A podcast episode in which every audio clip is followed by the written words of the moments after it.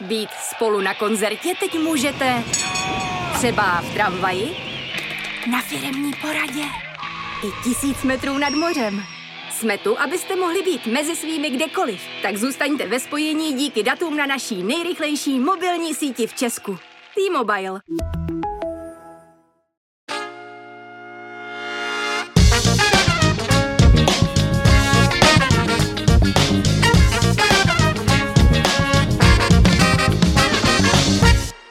Na Facebooku napsal, to, že koalice zvýšila rodičovský příspěvek tím způsobem, jakým to udělala, považuji za svoji největší osobní prohru.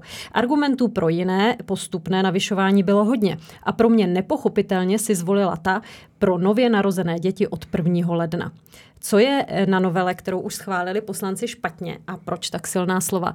To v dnešních chuťovkách nejen z ekonomiky a politiky vysvětlí náš pravidelný expert, ekonom z CERGE institutu Filip Pertolt. Dobrý den, vítám vás. Dobrý den, díky za pozvání. Tak neberete to zpět, ta silná slova? Neberu to zpět, protože to uh, vytváří to, že některé matky budou zklamané z toho, že porodili o den dříve a proč bychom jim měli jako kazit nějakým způsobem to, že porodili dítě? To je přijde jako úplně zbytečné, zvlášť když bylo na stole možnost to prostě vytvořit jinak, eh, lépe, postupně, eh, aby prostě ten předěl nebyl tak ostrý a tak vysoký. No. Takže pojďme říct to základní, co je špatně. Ta částka 350 tisíc korun, eh, zroste to z původních 300 eh, tisíc, to je, dejme tomu, asi umění možného. Je to, to umění možné, je to politické rozhodnutí, o kolik se zvýší. Já bych byl v, po, v pohodě z 330 i z 380, žádný objektivní měřítko, o kolik by se to mělo zvýšit, jako neexistuje. Důchodci měli zcela kompenzovanou inflaci, rodiny s dětma ne. Tady jsme jim to trošku jako zlepšili, o kolik je to podle mě výsledek politického rozhodnutí a já s tím nemám jako problém. Ale to, že eh, ten, na ten příspěvek budou mít eh, nárok pouze rodiče, kterým se dítě narodí prvního první 24 a dál, tak to je ten základní problém. Pro mě ano. Eh, co to všechno tedy přinese podle vás? No, jak jsem, Kromě toho stresu. Jak nebo jsem možná... zmínil, ten úplně zbytečný stres, pak je tam to riziko toho, že eh, císařské řezy se budou nějakým způsobem posouvat ty termíny. Už jsme zde v historii to zažili, kdy se zvyšoval, zvyšovalo porodné Eh, myslím, že v roce 2003 nebo 4, tak, eh, tak také se odkládaly císařské řezy, prostě to se může dít a 50 tisíc pro rodiny s malými dětmi je prostě hodně peněz. Já vím, že si to možná poslanci nedovedou ani představit, ale 50 tisíc pro lidi může být hodně a můžou být ochotni podstoupit ledasco uh, kvůli tomu. No Takže... je pravda, že si neumím představit, že bych měla termín 30.12. nebo 31.12. To asi bude velký stres pro ty rodiče. Opozice teď mluví o dětech dvojí kategorie, takže ano, vytváří se tady uh, dvojí kategorie dětí a rodičů. No už to říkal Petr Fiala při předchozím navyšování rodičovského příspěvku v roce 2020, kdy vlastně varoval... Kdy byl ale v opozici. Kdy byl v opozici a varoval před tím, aby se nevytvářely děti dvou kategorií, takže dnešní opozice děla, zcela kopíruje to, co vlastně dělala tehdejší opozice, dnešní vláda. Hmm. A co je tedy cílem právě toho opatření, že to bude až od prvního první? Co myslíte, že je tím pravým důvodem? Pravý důvod jako těch může být celá řada, ale nejpravděpodobnější je, že se mají oddálit vlastně ty fiskální výdaje s tím navýšením toho rodičovského příspěvku, ale na to bych se zeptal těch politiků, hmm. když se tak rozhodli. Ale je pravda, že eh, ono to přinese další náklady. Ta státní kasa je děravá v tuto chvíli a ono to bude v příštích letech znamenat až 5,5 miliardy navíc. To co, s tím se musí počítat prostě ve státním rozpočtu. No. Takže toho se asi vláda bála nejvíc. Ta doba čerpání se má zkrátit na tři roky. Už nebude možné si to rozložit do čtyř let čerpání toho rodičovského příspěvku. To je dobře? Já myslím, že ano, že to dlouhé čerpání uh, vedlo k tomu, že, uh, že jaksi se nenastupo, nenastupovaly matky zpět do práce, té původní. Uh, my víme vlastně z té předchozí reformy, která navýšila o 80 tisíc v roce 20, že skutečně došlo k masivnímu prodlužování rodičovského příspěvku a také snížení zaměstnanosti matek.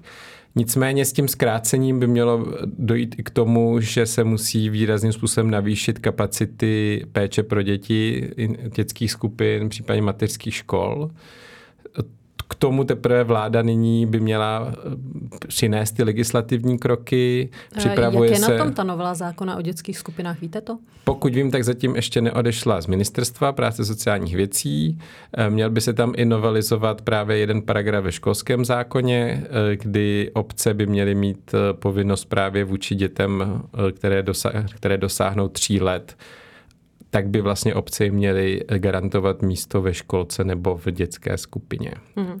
Ty obce se tomu brání?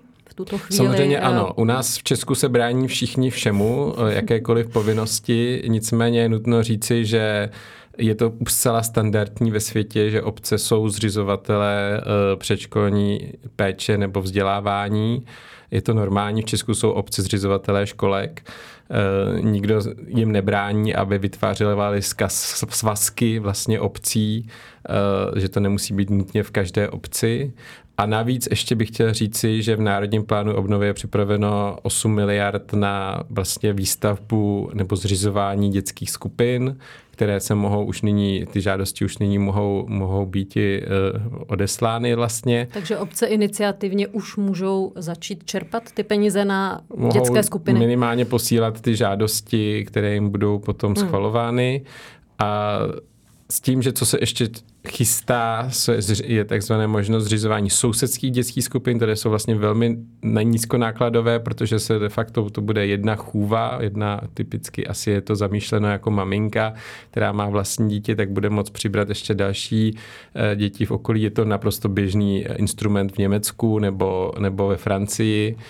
A tam vlastně to má tu výhodu, že to nebude, nebude nutné mít žádné investiční náklady s tím spojené, bude to hmm. probíhat bytě a, a ta legislativa k tomu se vlastně už taky jako je před finalizováním.